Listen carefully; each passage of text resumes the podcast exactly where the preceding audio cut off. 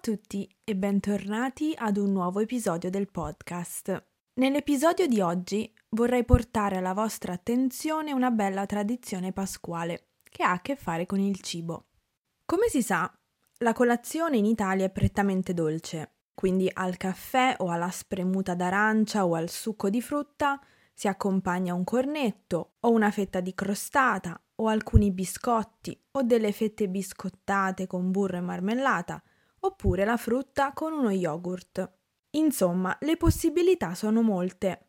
Un giorno all'anno, però, nella zona di Roma e del centro Italia, in particolare sono interessate le regioni del Lazio, dell'Umbria e delle Marche, si mette da parte la regola della colazione dolce per fare spazio ad una colazione salata.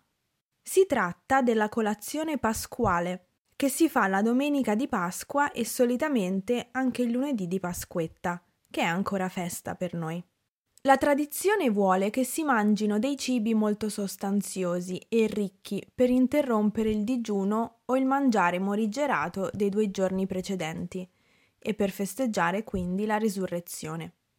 In questo caso la tradizione è fortemente legata all'aspetto religioso.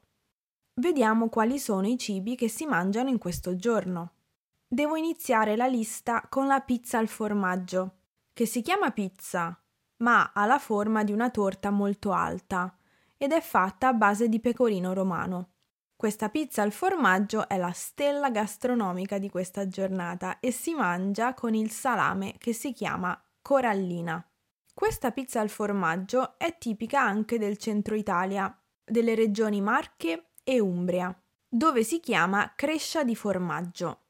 Sul tavolo della colazione pasquale troviamo anche il pecorino romano, le uova sode e la torta pasqualina, una torta salata rustica a base di spinaci e ricotta, con all'interno le uova sode. In aggiunta a tutti questi cibi possiamo trovare anche le fave e la frittata di carciofi. Abbiamo detto che si tratta di una colazione salata, ma solo prevalentemente, perché sulla tavola troviamo anche la componente dolce, rappresentata dall'uovo di Pasqua, che è fatto di cioccolata e che i bambini, ma anche i più grandi, aprono la mattina di Pasqua, e la colomba, un dolce da forno lievitato ricoperto da una granella di zucchero e mandorle, a forma di colomba, appunto. Ogni regione poi ha le sue tradizioni pasquali in ambito gastronomico, che possono però variare anche da famiglia a famiglia in una stessa città. Come ormai sapete, l'Italia è estremamente variegata dal punto di vista delle tradizioni. Ce ne sono alcune diffuse in tutta la penisola, ce ne sono altre che sono invece estremamente locali e poco conosciute da chi non vive lì.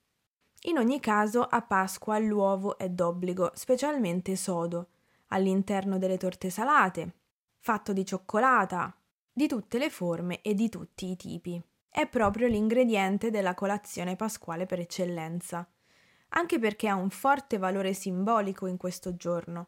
L'uovo rappresenta la risurrezione nella tradizione cristiana, ma lo ritroviamo fin dai tempi antichi come simbolo di rinascita e di nuovi inizi in varie tradizioni.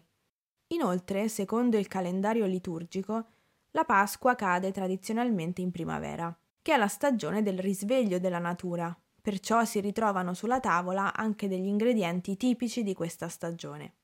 Tutti questi cibi, come detto in precedenza, si mangiano anche il lunedì dopo Pasqua, chiamato lunedì dell'angelo, in riferimento a quando le donne giunte al sepolcro incontrano l'angelo ma più comunemente e informalmente è chiamato Pasquetta. In questo giorno, a Pasquetta, è tradizione fare delle scampagnate, delle gite fuori porta oppure delle grigliate insieme agli amici. Spero abbiate imparato qualcosa di nuovo da questo episodio, augurandovi di aver passato delle festività pasquali serene e felici. Grazie per aver ascoltato questo episodio e ci sentiamo nel prossimo. A presto, ciao!